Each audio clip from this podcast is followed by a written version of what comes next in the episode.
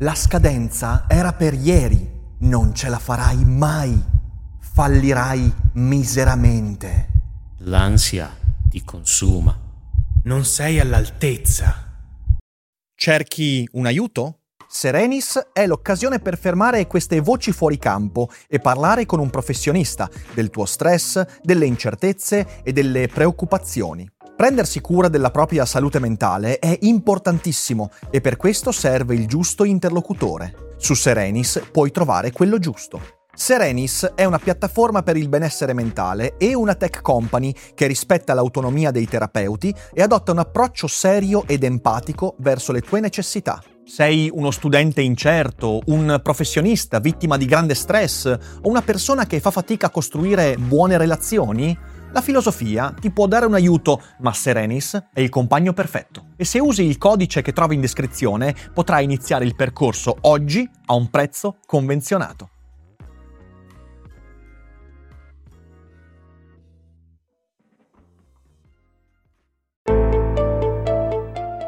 Daily Cogito.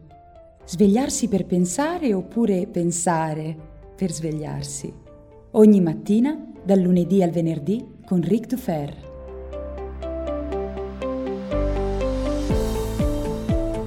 Ciao a tutti e bentornati come ogni mattina qui su Daily Cogito e buongiorno del buco nero a tutti!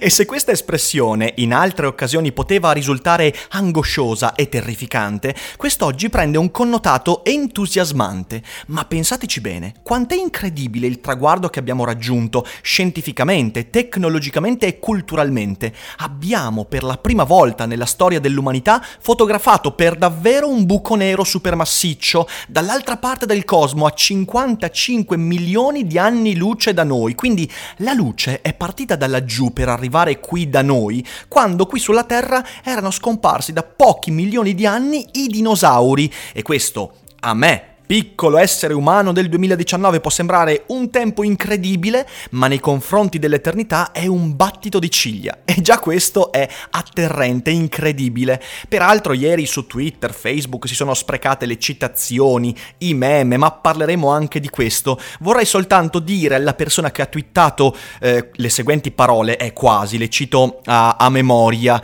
Chissà da lassù quanto Einstein e Stephen Hawking sarebbero orgogliosi di noi che no, da lassù no, no, lo stai facendo male, cioè non puoi elogiarmi un dato e una scoperta scientifica poi dicendo che da lassù no, non fatelo ragazzi, non fatelo, ma anche questo fa parte del gioco, dei meme, dell'umorismo, che come vedremo è parte integrante dell'esperienza che stiamo facendo di questa cosa. Io non sono un divulgatore scientifico, quindi non starò qui a spiegarvi, anche perché ho capito poco di quello che ho visto, vi consiglio di guardare alcuni link che metterò in descrizione che spiegano bene che cosa abbiamo visto. E oggi vorrei invece parlarvi dei primi tre pensieri che mi sono balenati nella testa e balenati nel vero senso della parola perché è un balenio quello che ci è arrivato, è una fugace visione di luce contorta, brillante, incredibile, insomma mi ha davvero emozionato. Peraltro vorrei eh, specificare che quella non è la foto del buco nero, perché è un controsenso, in quanto la luce dal buco nero non arriva, la radiazione elettromagnetica non ha una sufficiente spinta da superare l'orizzonte degli eventi, da, diciamo così, venire fuori dal buco nero. Quindi noi in realtà abbiamo un'immagine, una rappresentazione molto sofisticata di quella che è la fotosfera, cioè eh, i raggi luminosi, le particelle di luce che gravitano intorno all'orizzonte degli eventi. Ma anche lì, per avere qualche informazione in più, in descrizione troverete alcuni video e articoli molto molto utili. Ma torniamo a noi, perché non voglio creare banalizzazioni o semplificazioni. L'unica cosa che posso fare io oggi è appunto parlarvi del mio buco nero. tranquilli, tranquilli. No, devo smetterla perché è mezza giornata che vado avanti a fare battute e quindi non voglio cadere in cose troppo grottesche. I primi tre pensieri che mi sono appunto emersi nella testa appena vista questa cosa. Prima di tutto vorrei partire da una citazione perché...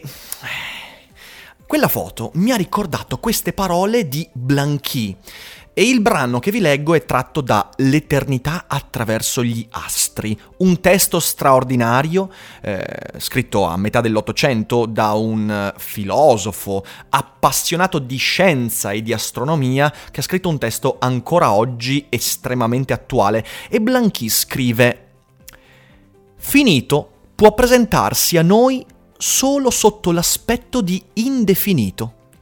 L'uno conduce all'altro per l'impossibilità manifesta di provare o persino di concepire una limitazione allo spazio. Certo, l'universo infinito è incomprensibile, ma l'universo limitato è assurdo. Questa certezza assoluta dell'infinità del mondo, unita alla sua incomprensibilità, costituisce una delle più esasperanti provocazioni che tormentano lo spirito umano. Da qualche parte, senza dubbio, esistono nei globi erranti cervelli sufficientemente vigorosi da comprendere l'enigma impenetrabile al nostro.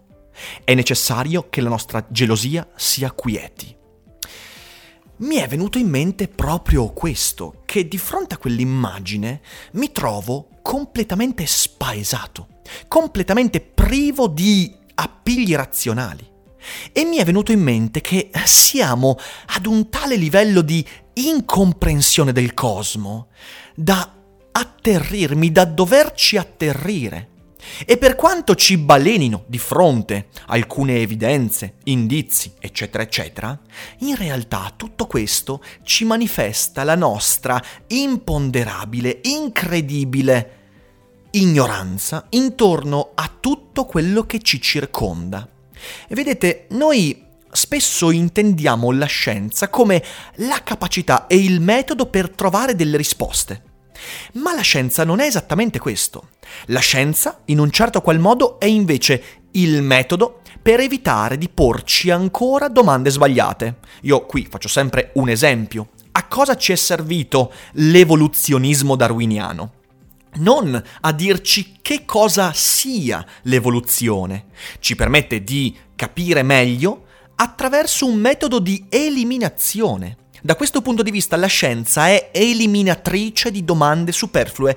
E dopo Darwin, per esempio, la domanda su chi abbia creato le creature, chi le abbia create a immagine e somiglianza di qualcosa, chi abbia formato l'immagine, chi abbia progettato l'uomo, eh, l'ornitorinco, il muflone o il dromedario, beh, questa è diventata una domanda che perlomeno non ci si pone più nella scienza. Poi ci saranno sempre quelli che si porranno anche quelle domande, con scopi che però non hanno a che vedere con lo studio del mondo, ma con altri scopi.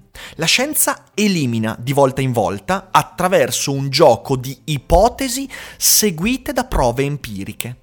La scienza è esattamente questo, la scienza è la produzione di una montagna di ipotesi, di una montagna di anche fantasiose prospettive sul mondo che poi mano a mano vengono eliminate dalle prove empiriche che di volta in volta ci troviamo a dover affrontare, che ci si presentano di fronte.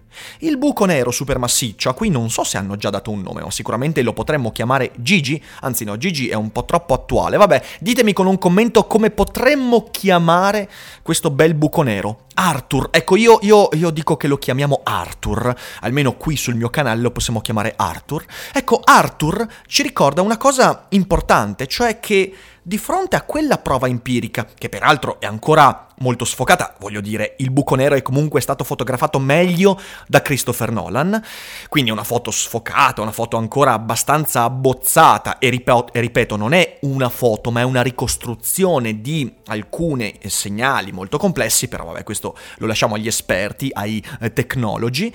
Eh, Arthur eh, ci ricorda proprio questo che non solo l'ipotesi di Einstein trova una sua conferma, ma che era una fra le mille ipotesi. Certamente poi il lavoro di tutti gli scienziati che sono intercorsi fra Einstein e Arthur, e la foto di Arthur, hanno permesso di arrivare il più possibile vicino a prevedere come sarebbe stato il buco nero. E infatti, per esempio, nel semicitato Interstellar, noi abbiamo già l'immagine di un buco nero molto simile a quella che poi potrebbe essere effettivamente un buco nero visto da quella distanza. Quindi eh, certamente questo è vero, ma a questo risultato, a questa prova empirica che conferma o smentisce, ci si arriva perché lo scienziato, gli scienziati, la comunità scientifica pongono sul piatto della bilancia in maniera razionale e assolutamente ponderata, usando linguaggi come la matematica, eccetera, eccetera, eccetera, pongono una montagna di ipotesi e mano a mano le ipotesi vengono scartate, ovvero le domande vengono selezionate.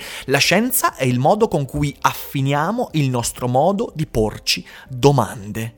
Ogni indizio che troviamo e questo lo aggiungo al ragionamento, apre ulteriori domande. Per esempio, di fronte a questo buco nero, e vi allego sotto un bell'articolo, siamo dall'altra parte o dalla parte giusta e c'è una parte giusta e il buco nero ha una via d'uscita, teoria dello wormhole eccetera eccetera. Vabbè, questo forse entriamo anche in campi che non ci competono, però questo per dire che ogni qualvolta, è successo lo stesso con Darwin, ogni volta in cui si trova un indizio, una prova empirica che seleziona una parte delle domande, noi pensiamo di avere delle risposte, in realtà abbiamo ancora più domande e questo è molto molto interessante. Seconda cosa che mi è balenata nella mente, molto collegata a questa, questa. Dobbiamo mantenere l'intelletto fresco e la mentalità aperta. Questo è un argomento di cui ho discusso nel mio elogio dell'idiozia, ma ne abbiamo già parlato anche molte volte, anche nella Seneca Week e anche nella Nietzsche Voche e tante altre volte. Le nostre convinzioni sono fatte per essere distrutte. Le nostre convinzioni sono come le ipotesi degli scienziati, cioè uno scienziato fa un'ipotesi, la perfeziona, la porta avanti e cerca di costruire una struttura logica, argomentativa e scientifica utile a farla sopravvivere al momento in cui la prova empirica la metterà eh, sotto torchio, ok? Poi se la prova empirica però contraddice l'ipotesi, lo scienziato deve avere il coraggio, magari anche vedendo rovinato il lavoro di una vita, di disfarsi di quell'ipotesi. Ecco, le convinzioni che noi nutriamo, che non hanno quasi mai la stessa struttura logica, lo stesso linguaggio, le stesse argomentazioni, ma sono convinzioni che molto spesso non siamo neanche così consapevoli di nutrire, le nostre convinzioni però alla prova dell'empirismo devono essere assolutamente messe a repentaglio, cioè dobbiamo offrirle al mondo e il mondo può dimostrarci di volerle distruggere. Da questo punto di vista aveva ragione Spinoza. Questo che ho appena detto, cioè che le convinzioni sono fatte per essere distrutte, superate, e sono molto poche quelle che sopravvivono e quando sopravvivono vengono comunque modificate e contaminate, beh, secondo Spinoza questo vale tanto per il cosmo, per Arturo, per il buco nero, per l'universo, per la fisica, per la chimica, per la matematica, eccetera, eccetera, e vale allo stesso modo per le nostre convinzioni morali etica more geometrico demonstrata, cioè anche la nostra morale, anche il nostro agire etico, anche il discernimento fra bene o male, in fin dei conti, non sappiamo ancora come, non, sap- non, abbiamo ancora il metodo definito, ma forse Spinoza un po' ce l'ha indicato, eh, serve, cioè può essere definito attraverso un ragionamento logico e rigoroso. E questo credo sia molto importante e a quello ci arriviamo mantenendo la mentalità aperta. Quindi questo buco nero ci dice tieni la mente aperta, non arroccarti sulle tue convinzioni perché l'universo è lì per contraddirti. E anche questa è una cosa che può gettarci nell'angoscia o in una sfolgorante energia bellissima. Ultima cosa, L'umorismo, l'umorismo, questo buco nero ha suscitato in me subito grande umorismo un po' perché la scelta di parole buco nero, che però in inglese non è tanto diverso, cioè black hole, mi ricorda tantissime espressioni che non posso pronunciare qui altrimenti mi chiudono il canale e il podcast, ma insomma ha suscitato in me tante risate. Ho letto tantissime battute, tante brutte, alcune belle poche veramente, veramente di livello. Ecco, e mi sono accorto di quanto l'umorismo sia uno straordinario atto di autocomprensione. Tutti i meme, tutta l'ironia e tutta la satira, anche prodotte eh, ieri, durante e subito dopo questo grande, meraviglioso, questo grande traguardo scientifico, sono il modo per usare, proprio usare noi stessi persino nei confronti di qualcosa che non abbiamo del tutto capito.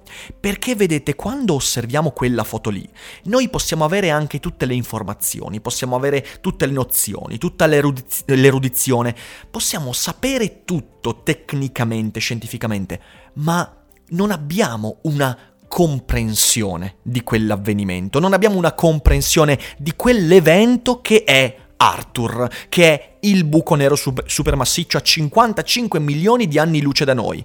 La nostra mente non è disegnata per comprenderlo, al massimo per prodursi una rappresentazione, un'immagine, una struttura che ci permetta di relazionarci a quell'evento.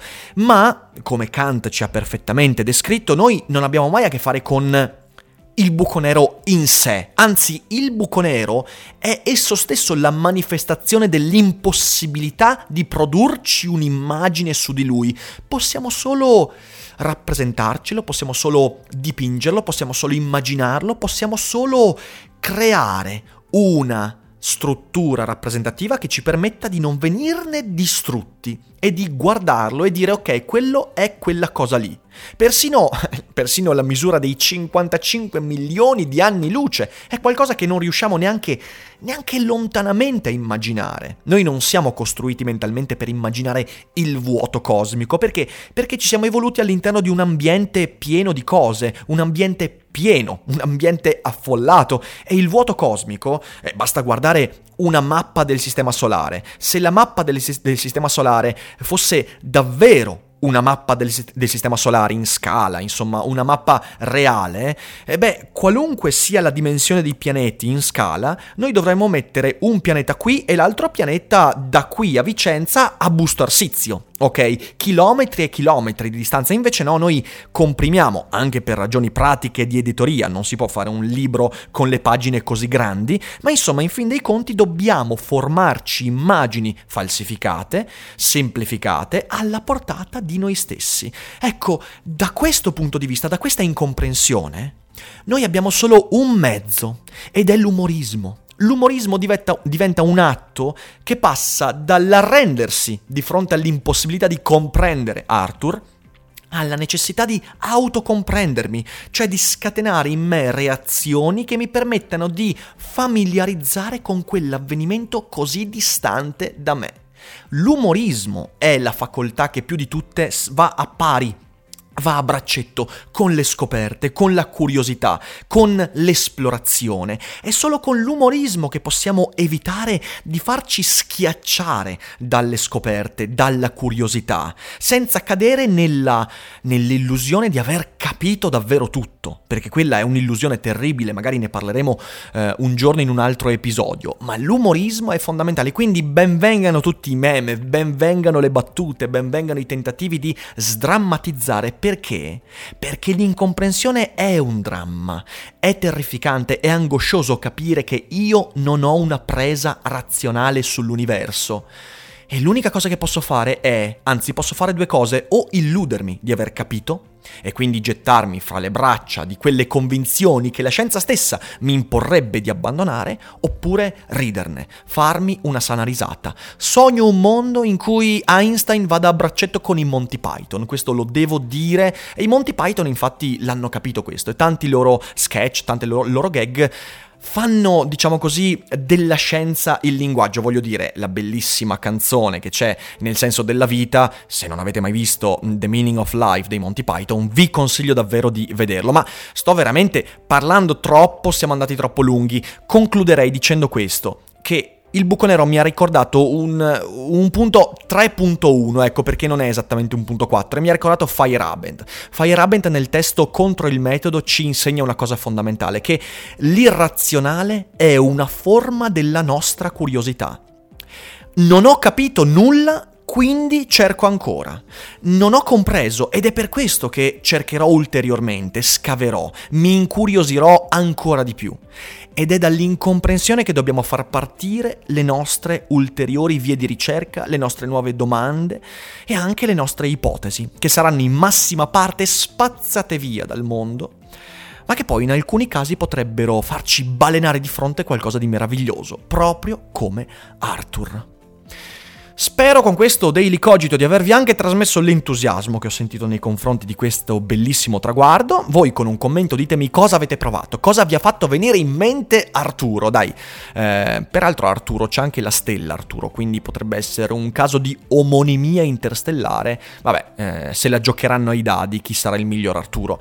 Detto questo io vi ringrazio per l'ascolto, come sempre vi invito a condividere l'episodio con i vostri amici e i vostri contatti e noi ci risentiamo ovviamente domani domani mattina con il prossimo Daily Cogito. Buona giornata a tutti, buon giorno del buco nero e ricordatevi come sempre che non è tutto noia ciò che pensa.